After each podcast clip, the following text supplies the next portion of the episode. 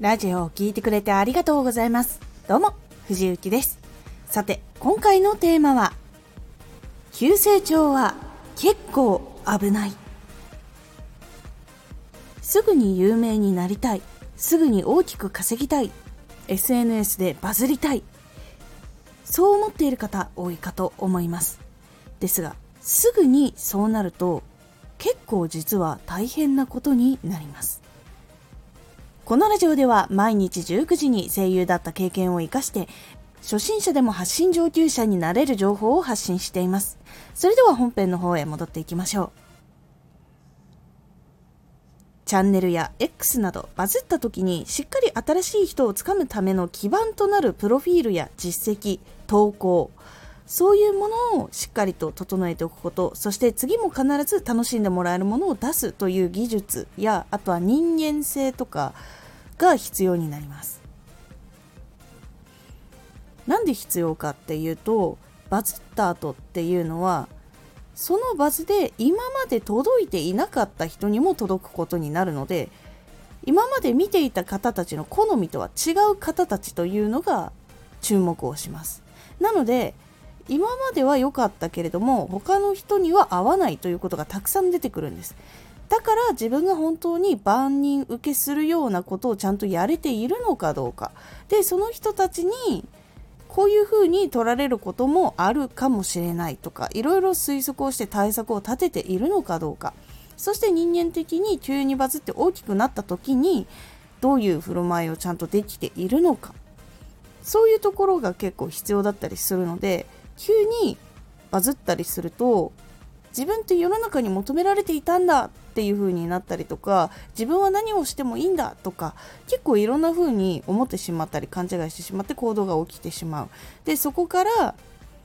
1回しかバズらなくて全然その後相手にされなくなってしまったとかそういう風なことはありえます。でこれは SNS だけじゃなくて芸能界とかでも急にドンっていった人がその後仕事がしばらくない。もしくは仕事を次捕まえられないままそのまま引退っていうことにつながるっていうのもあるので結構急に上がった人っていうのはその環境に対応できる人間が出来上がっていないとなかなかそれについていくことができずに次のバズに乗っかることがしにくいというところにつながっていくことが非常に多いからなんです。なので実は急にバズるよりもその有名になりたいとかいろんなゴールがある中でちゃんと努力をしてコツコツと人間性そして技術そして勘とかあとは知識とかその使い方っていうのを身につけるのが実は非常に大事になります。そしてもう一つあるのは実はフォロワーさんになってくるんですよ。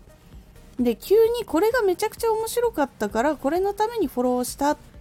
てなってその次発信した時にえ全然違うじゃんってなって離れてしまうというのが実はバズの後に起こる大概のあれになります一気にフォロワー増えるんだけど離れるのも一気に起こるっていうのが実は起こりやすいのも急に成長した時だったりしますなぜかっていうとそれがめちゃくちゃ面白くて次も同じクオリティが出せるかどうか。でこれはちゃんと培ってきた人ならできる。けれどもたまたままぐれで当ててしまった人っていうのは次をまぐれで当てるのは難しいからっていうのがあります。そうするとこの人が好きだから見たわけじゃなくてその作品が好きだからとかその作品のクオリティが好きだから集まってきた。っていう方たちにはやっぱり響かないのでフォロワーとして残ることが非常に難しいというところになります。これが急成長の2回目に起こるようなことになります。なのでしっかりといい作品を作る能力値っていうのを自分で持っているっていうこととその作品を更新していつでも楽しんでもらえる状態にできていることっていうのが非常に大事なところになります。なので人間性ができていること能力ができていること作り方とかも結構関わってきます。そして急に多くの人に囲まれたとしてもその人たちと関係を作り上げたりとか信頼を積み上げていくというのは実は最初にたくさんの人と一気に仲良くなるっていうのは難しかったりします。あとは信頼を得たりするっていうところなんですけどそれができるのがテレビとかに出てて多くの人に知られている人だったりとか、まあ、いわゆる芸能人って呼ばれる方とかインフルエンサーも何百万人の方がいてその方たちがいつも見に来てくれる。でいろんな人が見てくれる。それで知られているっていうような人たちとか。っていう何かしらの誰が見てもあこの人ってそういう優秀な何かを持ってる人なんだ。じゃあこの人から聞いた情報は間違っていないだろう。っていうそういう信頼につながるものがあるかないかっていうのが結構その最初のターニングポイントになることが多いんです。初めての人は何もわからないからそういうところでしか判断することができないんです。見た目とかそういうその人が何をしてきた人なのかとか。っていうのしかどうしても最初はわからないからそこでフォローするかしないかを決める。でその後はやっぱり人間性。いわゆるこの発信を見たりとか生放送で関わってみてあこの人ってこういう部分があるんだな。私ももっと前に進みたいからこの人についていこうってなったりとかあこの人似たようなところがある。でそれでここを乗り越えたんだ。私も一緒に乗り越えたいから一緒にやっていきたいという風になったりとか。いろんなその共感するポイントっていうのがあるからその人を好きになるっていうのがあったりします。なのでそのポイントをどんどんどんどんこう繰り返すことで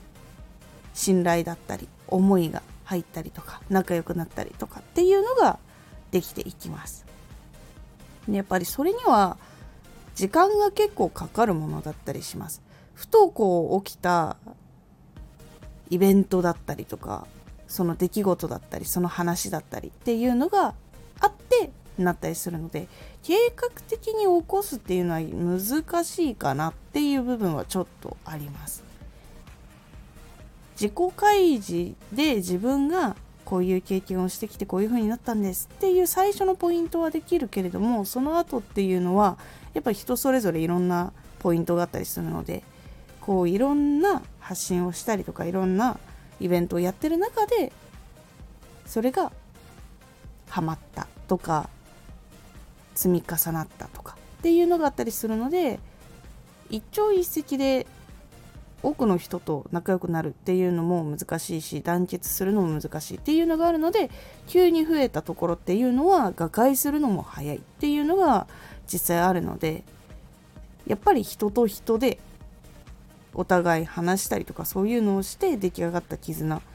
ていうのが大事だなと思っているので急成長した時は気をつけた方がいいと思っております。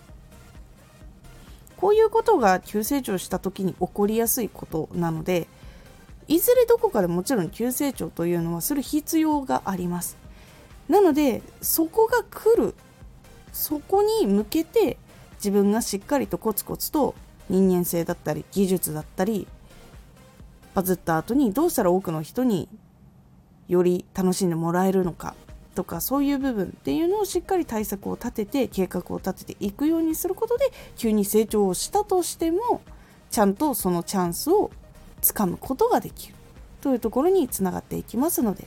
是非急成長危ないんだけどその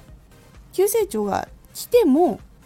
対応できるようにしておくことでちゃんとその急成長は危ないだけじゃなくてピンチじゃなくてチャンスに変わっていきますので是非参考にしてみてください。このラジオでは毎日19時に声優だった経験を活かして初心者でも発信上級者になれる情報を発信していますのでフォローしてお待ちください。藤幸時空警察バージナルシリーズ配信朗読劇出演させていただきます。以前出演させていただいたエクスターナルフューチャーこちらの配信朗読劇の映像も見ることができます。こちらも概要欄にチケット貼っております。そして私、今月の26日の金曜日の19時の回に出演をさせていただきます。で、こちらは、その時空警察バージナルのアナザーストーリーみたいな形になっておりますなのでまた新しいお話をそのキャラクターたちを楽しみながらっていうのができます。で初めて見る方たちも前の話を知らなくても楽しめるような形になっております。今回は本当になんか何かの続きというお話ではないので今回は今回でオムニバス形式で短い話が3本あります。